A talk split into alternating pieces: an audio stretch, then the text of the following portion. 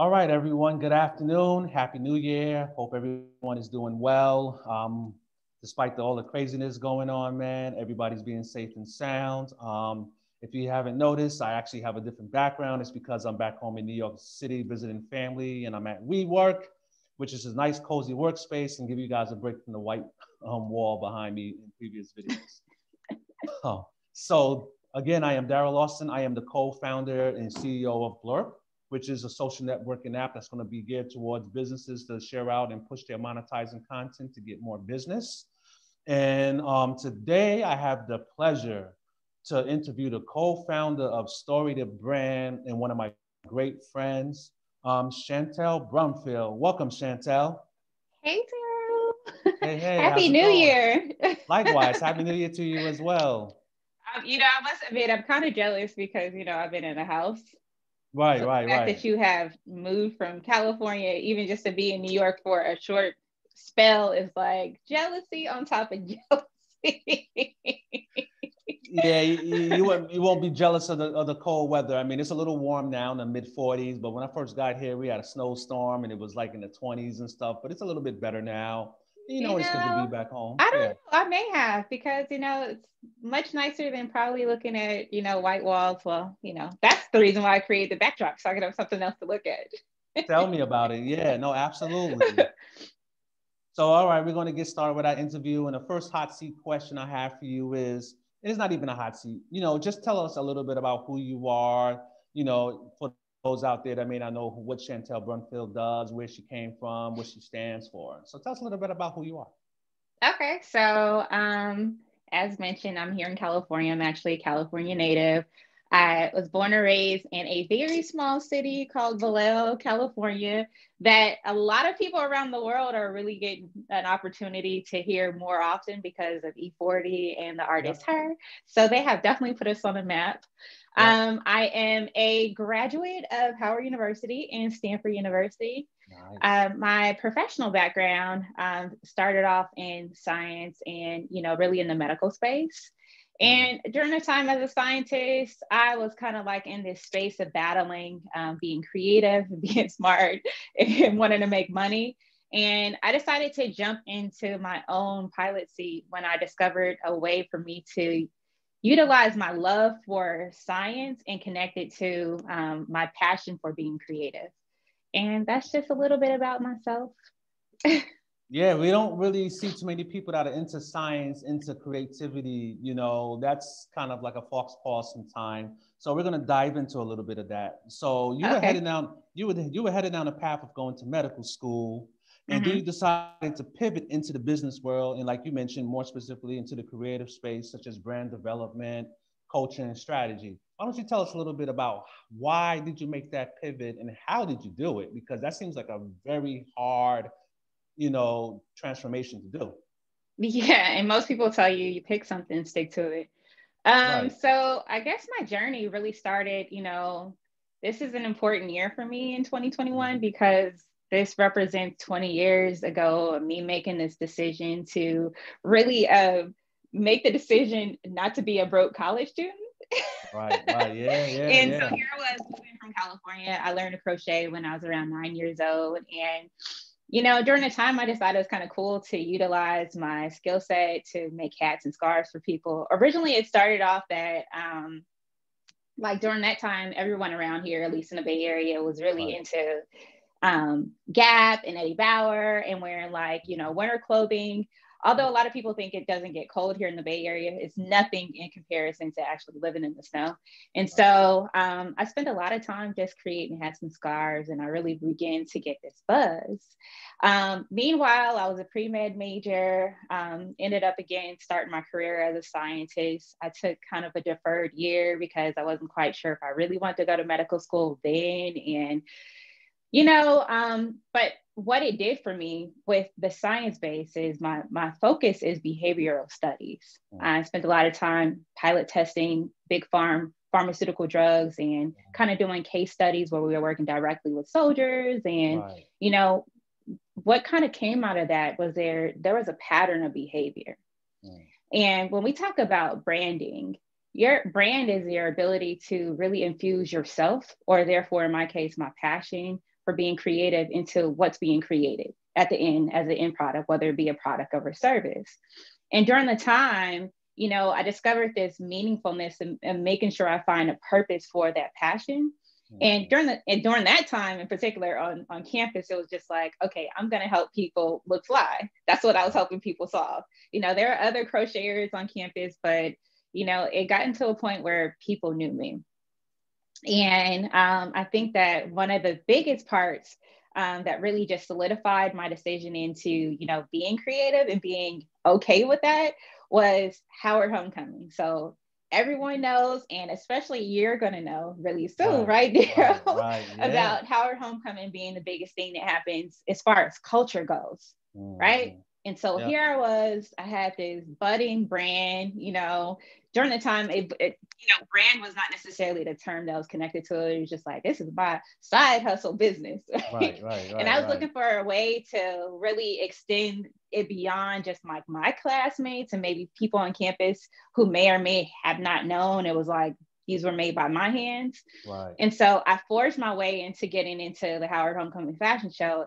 Mm. And that really changed, you know, really this view you know, I would say this is the second time that, you know, number one was identifying this passion I have, and now moving into this space, I open it, was an eye-opening experience in a way that how strategy and how brand strategy kind of connects in a way that integrates itself into culture.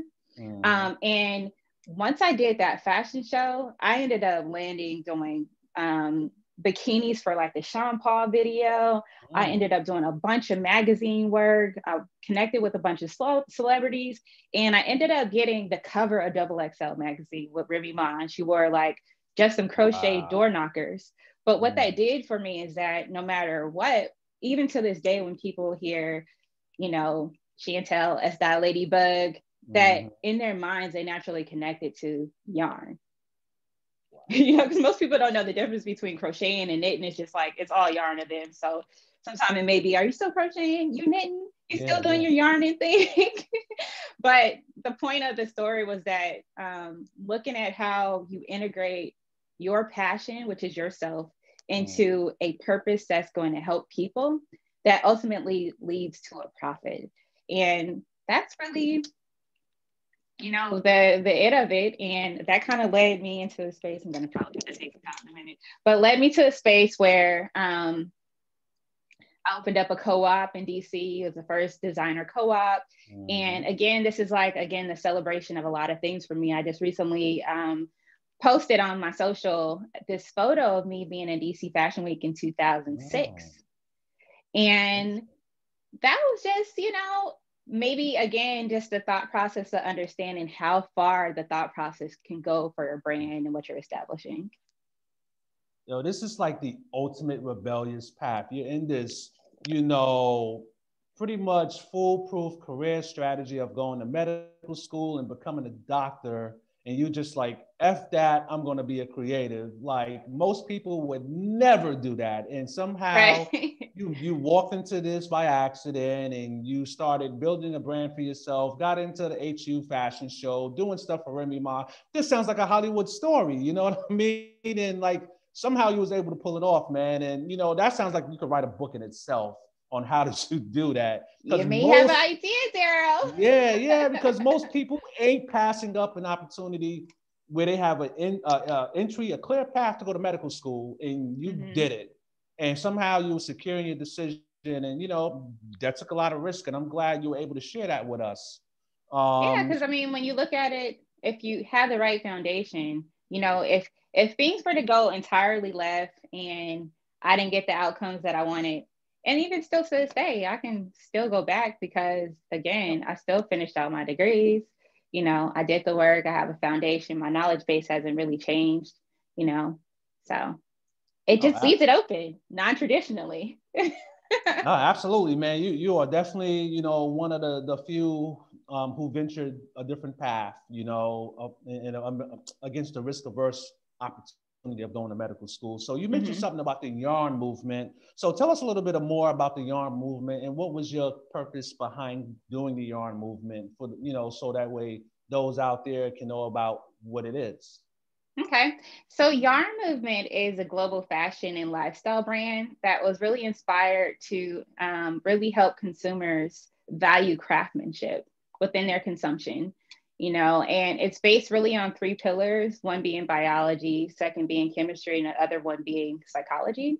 Mm. Um, biology, because when you think of the name biology, it's the life of, and it's really the life of me as a designer, how I've gone from this space where I learned to crochet at a young age into starting this business freshman year of college until where I am now.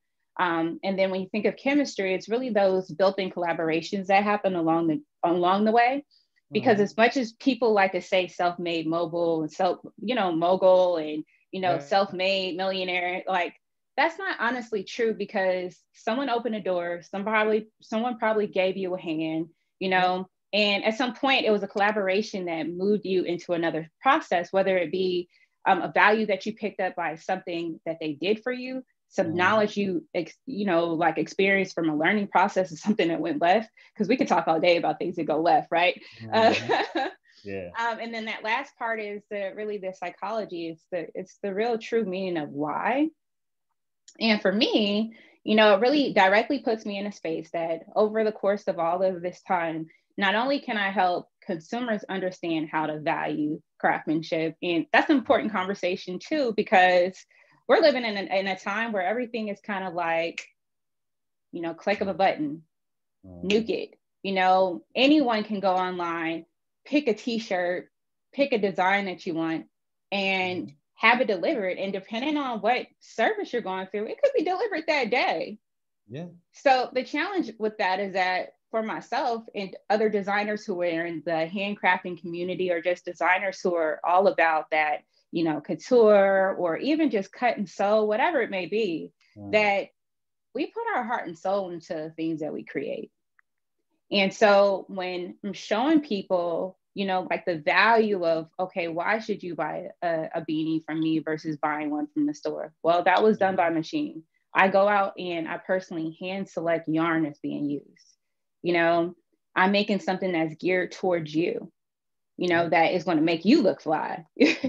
you know yeah. and and it's done in a way where it's a trickle down effect it's just you purchase from me you're helping something else happen you know and so for that i even also began to start showing other artisans how they can come in and do the same thing not necessarily follow my footsteps if, if it's you know, doesn't really fit into where they plan on going, but just showing that there, there's other things. Um, there's something I can bring up that I just kind of mentioned before about uh, DC Fashion Week. Yeah.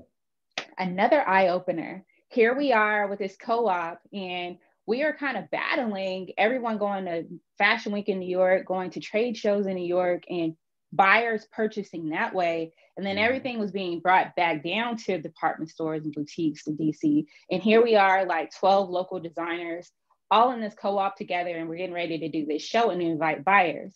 So mm-hmm. here I am. During that time, I was doing, you know, mostly one offs, couture pieces.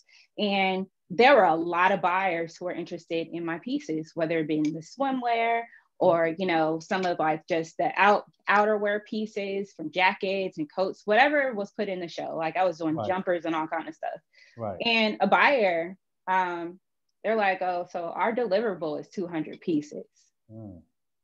right and it immediately opened my eyes to let me know that i was treating my business as a hobby during that time even though it was a business right and it made me open up to understand the different diversified ways to really open up business. So I started mm-hmm. pattern making, I started teaching.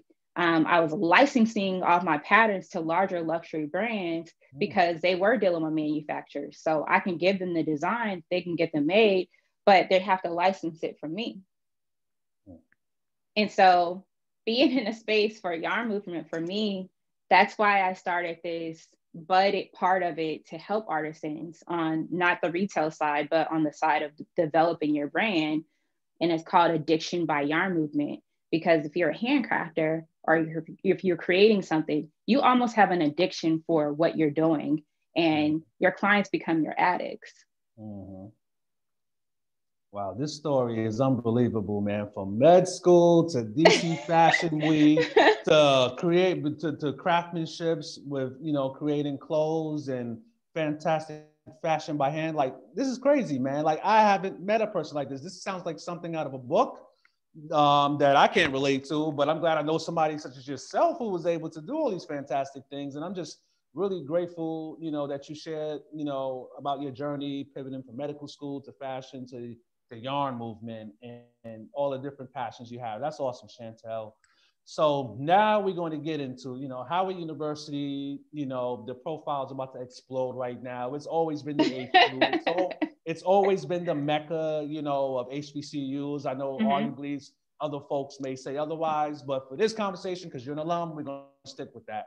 So, you know, I see that you're an alum from there, and which mm-hmm. is the same as VP Kamala Harris. You know, why don't you tell us a little bit about your experience attending attending HU, and how has that experience helped you throughout your career up to this point in your life? So I will say this: um, going and attending Howard University was one of the best decisions I ever made. Um, for several reasons, but I'll boil it down to two for the sake of this conversation. Howard University is where I learned the meaning of lift as you climb.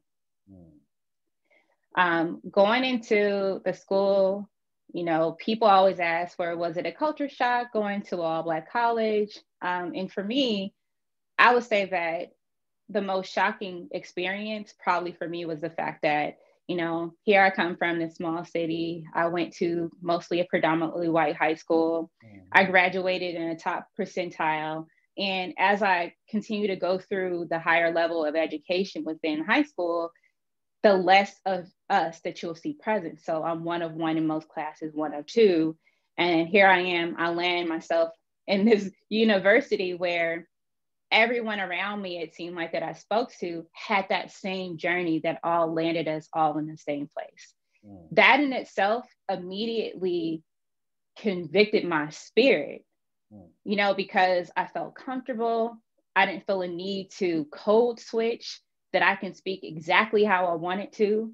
Um, you know, when you walk on the campus, there's just a feeling that you get that you're amongst your ancestors. Mm. You know, it's the richest soil you can pretty much be on. You know, when you walk into the middle of the yard, you're standing right in front of Founders Library. You know, that's a location where they were doing the research and deliberations for Brown Board versus uh, Board of Education. You know, you have the Alain Locke building where we all know him to be a, a pivotal part of culture. Mm. And you know, holding to the reporting in the narrative. Mm-hmm. Um, then we have Douglass Hall. Then, you know, it's just this commemoration and it's all centered around a flagpole. And then you have, you know, pretty much everyone who kind of comes there, although the different colleges are kind of like all centered around um, for the entire university, that is kind of like a location where you come and you're welcome home, you feel it. Yeah. And so that's what it has meant for me. And career wise, when you have ability of saying HU, it's always a you know. That you know is that process of letting you know you got people backing you no matter what. That is your forever, you know, you know, joker wild card that you can carry around with you. Right, right. Given the fact that already, although you showed up for the first time, probably in most of our lives, and I could just talk for myself, that mm-hmm. showed up 100% alive in the moment. And being on campus and going through the four years and going through the programming and going through the adversity, because there are adversity you deal with. You're, I mean, you mm-hmm. pretty much are growing up yeah. at college, you know? and for me, here I am on the other side of the world. I felt like, you know? and you just build bonds that last forever. And you can always call folks. You can um, always know that you're not alone, and that's meaningful. Mm. Oh, that's terrific. See, when you was talking about the founders library and all of that, I, I actually felt like I was there walking the campus, even though I have no idea what it actually feels like being there. But when you was talking about the energy and all of that, Nah, that's that's that's interesting that you still can go back to that, you know, after all these years of your experience there. And you know, that, that's awesome, man. And you know, Howard University is is second rate to no one. You know, it's a first-rate institution. It can compete with the best of them, with the Harvards and the Stanfords of the world. So, with that being said, I have to ask this question. So, you also graduated from Stanford. So um, that's that's and it's right. It's one of the top three institutions in the world, um, and, and, everything. So tell us about you know a compare and contrast between Stanford and Howard. Because I attended Howard first, um, and just let's just break down even just how it all happened. So. Mm-hmm. I walked in Howard with enough credits to be a sophomore. So I actually finished my program at Howard in two years. Mm. And I just decided to pick up additional. So I was a biology, chemistry major, minor in math, pre med, of course. And so I just finished out the full chemistry degree at um, Stanford. Mm. But I will say that because I was already energized and I discovered my confidence in who I am to show up in every space that I go to alive, mm. that it made my experience at Stanford different, I think, from probably most people who didn't go through that path. And so here I am. I was very um, focused and understood um, why. Mm. And I think that in, in, in both sides of it, it was a well-rounded experience just to have on both sides, having, you know, both sides of the, the education piece and having the experience of being on a large campus that has a D1 you know, yeah. D1 sports program. My older cousin actually was on the basketball team. So I also had that element of being able to go to Stanford basketball uh, games and football mm-hmm. games yeah. and just being present present in what most people only can experience from either the outside right. or you know on something you see on TV. Mm-hmm. And that's actually, you know, um, I don't want to get too far of course, but that's actually where I was able to um, really bud my interest around audio and um, TV film projects because I was working for Sony Sound Forge as an intern while I was there. Well, interns don't normally get paid, but I was getting paid really well. Yeah, yeah no, absolutely. Nah, that, that's great, man. And I like the you talked about the confidence factor that Howard gave you and prepared you to go into Stanford. You know, I definitely felt mm-hmm. the same thing going to my HBCU from undergrad, and it prepared me for my first master's degree at NYU, dealing with a larger campus, dealing with, you know, folks that got unlimited resources, and mm-hmm. it prepared me to deal with all those different walks of life. So I definitely can relate to you dealing dealing with the family atmosphere to a larger than life real world atmosphere. So no, totally get it. So, and it's still a family atmosphere at, at Stanford, but it was more like isolated. So, um, you know, there was different programming. So now I'm back to a space where it was a need for BSU. Um, you know, where I stayed in, you know, UJ, which was Ujamaa is like the black dorm on campus. Sure. Mm-hmm. You know, um, you know, it was, it was also like a, a, great experience because all of my contacts and, you know, connections that I made school, you know, within school and within that experience still mm-hmm. play out today. You know, I could say, you know, who can really say that they had classes with Issa? Me. Right. You know, Jidenna was on campus too. We were all mm-hmm. cool. Like, you know, um, my business partner now, we have a full out business from a connection that we made then. Mm. So it's just you know it's different in a way but it still all plays out the same for me because again in my mindset it's connect lift as you climb and figure out what you can do for each other to help each other get to the next step no absolutely and I, and I love that lift as you climb and that's going to help us pivot now into story to brand so you're the mm-hmm. co-founder of story to brand yeah. just tell us a little bit more how story to brand helps small business owners and entrepreneurs you know um, make a make a dent in the world and and play big in the game. I'm very familiar with Story to Brand, um, but I want you to tell those out there who may not be familiar with Story to Brand. Okay, so Story to Brand um, helps businesses, entrepreneurs, and nonprofits craft the best story um, in to tell in person, online, and on paper. That's going to best connect them to their audience for me, where I come in is that, you know, my background is in behavioral studies and research. So I use the science of behavioral studies to help train the mindset of these business owners, founders, and nonprofits to understand how they're going to put position themselves to not only connect with their ideal audience, but mm-hmm. also mm-hmm. how they're going to engage, educate, enrich the experience of their brand um, to for business owners connect with more clients to you know patronize their business for entrepreneurs to be in a space where you know they're utilizing their story a lot more to really connect to the culture um, mm-hmm. and nonprofits to be in a space of conveying the right message that's going to lead them to what they care about most which is really generally around donations and donors and cultivating those kind of relationships so they can really really get to a place where their mission is driving home for them now that's awesome so all you small businesses out there and entrepreneurs that are black and brown and you're kind of lost in your direction as far as what niche you should go into, how to how to target your customer base, please check out Chantel Brumfield, Story to Brand. You can Google it. Um, mm-hmm. She'll get you right. I can definitely co-sign that. She's definitely helped me found direction with my business endeavors and with Blurp and helping us get to the next step. Um, you can't do this alone. You need help. So her and her business partner would definitely get you guys going in the right direction. And you can thank me later. Cool. Thanks, Daryl. so although yeah, no, absolutely. Gotta, gotta definitely shout you out.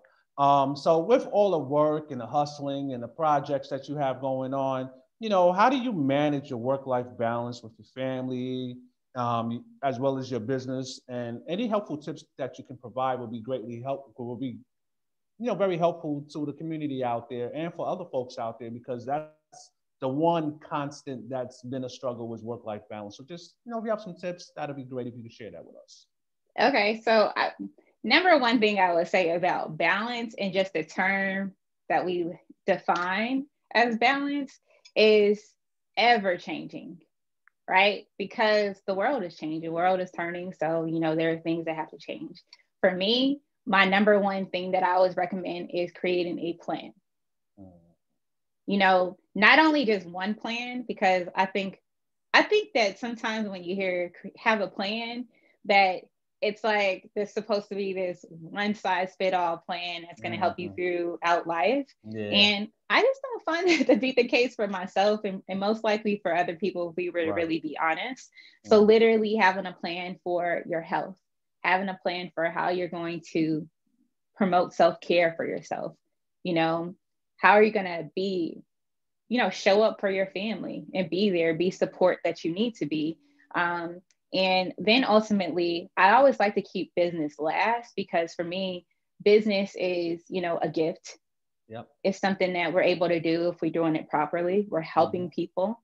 And, you know, in order to get to a place where you can help people, you have to be in position where you can. So if you need help, you know, and not necessarily in the business that you're offering, but if you just need help in your own personal life, you should get right before you begin to bring that energy into what you're working on. So ultimately I would say plan. And, you know, even if you go check me out on my LinkedIn or even yeah. on any of my social, you always see me say PPP. And this is before Paycheck Protection Program even came around. but the PPP yeah. for me stands for passion, purpose, and plan. Because awesome. the planning part of it just is the planning part of it is key because if you have a plan, then you'll know how to strategically move forward on things. You know where you're planning on heading, you know and again that plan is going to change because how often do we have a plan even for our day? And then we get caught up on a phone you know technology mm-hmm. isn't working really great for yeah, us right, and right, it just right, throws everything off. But you know if you're keeping to that plan you know you'll hit it right? Especially if you're not mm-hmm. trying to be outrageous like hey the plan for today is to do this one thing. So I, th- I think that's plan. very, yeah oh, absolutely. I, I think that's very important that you mentioned plan for your health. I think as social media and the internet evolved, I think a lot of us started to realize as we got into the lives of our favorite celebrities and people we look up to and business people, mm-hmm. you know, I think us understanding that you got to plan for your health, I think that's very paramount now. You know, you just can't get up, be a genius, make everything work without taking care of yourself. And you know, and even for me, for my first few years out here, out in Silicon Valley, you know, I didn't have any reference to folks on how they manage their day. I just thought they were brilliant and they just came up with these great ideas and they worked tirelessly to mm-hmm. bring it out into the world. But that's so not true.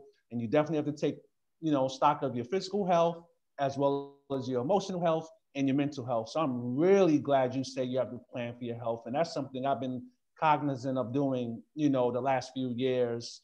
And I'm just really right. glad to share that because that's going to make a difference in other people's lives as far as this is not a this is not a race it's a marathon so exactly and i think that if if people didn't know that already they definitely know after experiencing this pandemic because you know you could have been on this job and you're on this track yeah. of success and pandemic hit and the company that you were working for had to shut down mm, yeah you know many people i think that um especially for Story to Brand we were able really um, able to really um, flip mindset because you know entrepreneurship is really about mindset yeah. of just telling people hey this this your this is maybe your opportunity to go after what you're really passionate about. No absolutely and i'm glad you touched on a covid point. Um, so i know you got to run soon so we just got a few questions left. Okay. Um, so now, in addition to the well-being, you know, I want you to talk about what are some of some tips and strategies that you can share to help others to maintain stability and peace within themselves during these challenging times. So you touched on planning your health. Are there any other things you do, such as meditating, you know, affirmations, whatever? Just just share a couple if you don't mind. Um, so the number one I thing I do is I roll yarn balls, which sounds so simple. However, um, because I am a creative mind, because I'm thought process, I have big idea, like I feel like every two seconds, that just rolling yarn and a repetition allows my brain to settle up mm. and refocus, recalibrate to a point that, you know, one of the things about creating plans is that at some point you're need you're going to need to hire someone to help you you know mm-hmm. or be able to have interviews like this where you can explain exactly what you're doing. And really, nobody really wants to talk to a scatterbrain because, you know, if you haven't found a focus of how you're going to address the things that you want to address, how are you going to put that energy on someone else? And so, again, just the mechanism of just the repetitiveness of rolling yarn really does this is that it takes the the thoughts and connects it with an action that allows you to focus and that's what I do. And it keeps me very focused. You know, even when I'm like having um, like some of my board meetings or just being around different energies, which, you know, we all get an opportunity to experience because so much is on digital platforms now that I literally have yarn all over all over the place, like next to me. And I just right. roll yarn. And sometimes I end up doing it there because I just feel myself you know, and I need to calm it down as far as thoughts because I don't want to take over people's meetings. I don't want right. to, you know, be in excess energy. And so I calm it down first before I respond. Not awesome, man. It's def, you know, it's definitely very zen-like, a lot, very, you know, mindfulness and being mm-hmm. present in what you're doing. And you know, kind of my my thing is I play chess you know, uh-huh. to keep me in a moment with strategy. Yeah. I, I, mm-hmm. I, I, stay losing to the computer on level five, my test app, but you know what?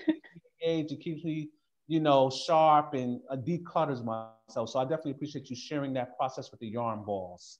Yeah, I, yeah, and one other part of it is that um, to do it solo is cool, but it's also very fun and engaging to do what I call healing circles, mm. where everyone in the circle is kind of rolling balls together because honestly, you never know what people what people are actually putting off as far as you know what they're actually going through internally. Mm-hmm. And again, the same thing that it does with the mind allows it to do with your body, and you have an escape that you don't necessarily have to verbalize. You can just put it right. in yarn ball.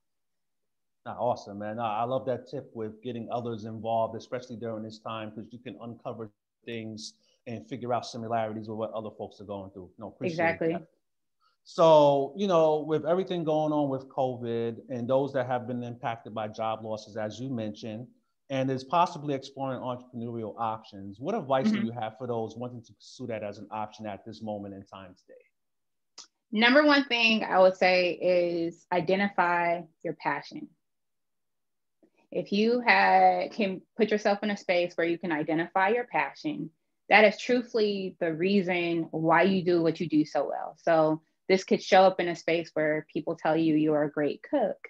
Mm-hmm. Um, you really create, you know, cards or whatever the business may be, and you just do it as a, a hobby. You really enjoy it though but you haven't quite figured out a way to connect it to a purpose. Um, and that purpose can be utilized and it should be aligned with a way that you're going to help people. And when you connect your passion to a purpose that's going to help people, it'll lead to a profit. And then when mm-hmm. you're in that space, that's how you'll know you have a great business idea. And you should probably call me instead of a 15 minute alignment call so I can help you walk through it to make sure that it really like makes sense for you. Now, that's awesome. And I'm glad you walked us through how to find your passion and how to turn that into a profit. Because oftentimes, you know, the folks that have already made it, the first thing they say is, hey, you want to get rich or have a life like no one has? Find your passion. You know, mm-hmm. you never have to work a day in your life, but there's so many layers involved with that. And I'm glad you kind of gave us those you know, roadmaps real quickly on how to get there. But if you need help with that for those out there, check out Story to Brand with Chantel Brumfield. She'll get you right, going in the right direction, I promise you. All right. So, um, what other entrepreneurial projects that we should be on the lookout for, you know, that you may have up your sleeve? Okay, so yes, yeah, so at the top of our interview, I mentioned the three pillars of yarn movement, the last being psychology. That's really the reason why and really my my reason why is connected to a nonprofit i have a nonprofit called believe in what you dream mm. um, believe in what you dream has a mission of helping young girls discover their superpowers mm. uh, superpowers for me could be confidence awareness you know capability um, whatever that you know adjective verb it is that's being used to describe the moment that a girl is in um, i utilize three different aspects um, through a workshop to really get them to a place where they can make this discovery. I mean, because you can be in, you know, space all day, every day where people say, oh, follow your dreams, because that's something that hit, hits true for my journey, especially in the beginning. But I don't know about you, but last time I checked, even when people say that, it's not like you are given like this manuscript of what steps no. to follow. You know, it, it requires a process of you taking yeah. action, failing, having success, and putting yourself in position to have confidence to keep on moving forward. So with my workshops, there's three different aspects. The first being the dreams you create. And so the dream that you create, we're creating dream catchers. Dream catchers as a way to visualize this thing that you own, right? Not always do you have this space where you can articulate what your dreams are. And not that you want to sit back and tell everybody, but it should be something that you can hold on to. Right. And so having a dream catcher that you have up above your bed, that means that you go to sleep and wake up to it every day. Mm. And, you know, no matter if you had a good or a bad day, you always have something to look forward to. Right Second is, you know, journaling your journey. I don't necessarily think I have to explain the journaling portion of it, but the journey part of it is important because a lot of us you know, I know for me, I carry around a lot of different notebooks. I have notebooks in every single bag, every room, every desk mm-hmm. where I'm mm-hmm. working because I do what I call brain dumps. So I'm literally dumping out my brain of my ideas mm-hmm. and I'll go through and I'll circle out the things that kind of make sense for me in that moment. Um, but what's important to the journaling, journaling process um, is making sure you go back and identify the things that worked, the things that mm-hmm. didn't work, and the people who helped where you could use help moving forward. And really doing that over a course of period of time, what it does for you is that it puts you directly in your pilot seat, as I like to call it, right? Where every online guru right now is telling you this is this is the, you know, antidote, this is the secret sauce to success. Yep. But if you go through and journal your own journey, that is your story. That is what's going to put you into to success. And last is the power of the stitch. I personally teach crochet for two reasons. It's a theoretical empowerment, but also it's economic empowerment. Mm. And theoretically, again, what I just mentioned before, the brain is really wired to, to operate in codes and patterns. right? And so if you put yourself in a space where you're doing something that it's following a pattern by hand, those come into actions and what they're doing is an empowering you to keep on going. Right. Theoretically, if you fall in love with stitching, whether it be crochet or you know whatever it may be, you can put yourself in direct position to start a business. Yeah. You know, have your own version of yarn movement at some point, yeah. right? And in communities that we're going into is very important because sometimes these little girls are overlooked, they're mm-hmm. ignored, and just coming in to just do these three part steps directly puts them in position to understand that I'm powerful. And it didn't require someone on the outside to help me discover it. Maybe it was a tool, but right. it's like I'm kind of like leading people to the water, you know, like you can shove their head in, but you know, they have to ultimately make the decision to to drink. And Absolutely. that is my passion project. Man, Chantel, you're just on it, man. But for those, you know, not only does she can help you get your get you right with your business and your focus, but if you want to, you know, learn to dream again or take your dream to the next level, contact her, man. And Story to Brand should get you going. so you're officially off the hot seat. So now, just how can folks find you on the internet? You know, on social media. Tell tell us your Instagram. Your okay, Facebook, so Twitter. first YouTube. So my YouTube channel is Yarn Movement. And I want to say that because a part of the story that I was just telling them, believe in what you dream. Um, our last activation, we went into East Africa and I worked with 3,000 girls. And so there's a video there that kind of shows like our journey. We ended up installing, um, we did solar. I worked with a solar energy company, but I was giving all the girls solar energy lamps, and it's a really cool video. And then also, it's a bunch of TikTok videos over there that are getting a bunch of love. Second, I would say Facebook, you know, um, Yarn Movement there, and then Instagram. And if you're just interested in finding me on Instagram, you know, on my personal stuff, it's s ladybug official. Otherwise, yarn movement. you forgot the most important plug, Chantel, the Story to Brand website. Well, no. Well, Story to Brand, it was going to be the, the part that I ended off with when you're like, do you oh, have anything else to say? okay, yeah, yeah, yeah. But, yeah. but yes, I do have anything else to say. So everyone has a story at Story to Brand, we help you make it a great one. And so please visit www.story, the number two brand.com. Awesome, Chantel. No, thank you for your time today. This has been a great interview in the winter days of January in this new year of 2021. You know, hopefully better days are ahead. We can get back to some sense of normalcy. Um, for those out there, thanks for rocking with me with the Blurt Founder Stories hosted by myself, Daryl Austin. Until next time, peace out. All right. Take care.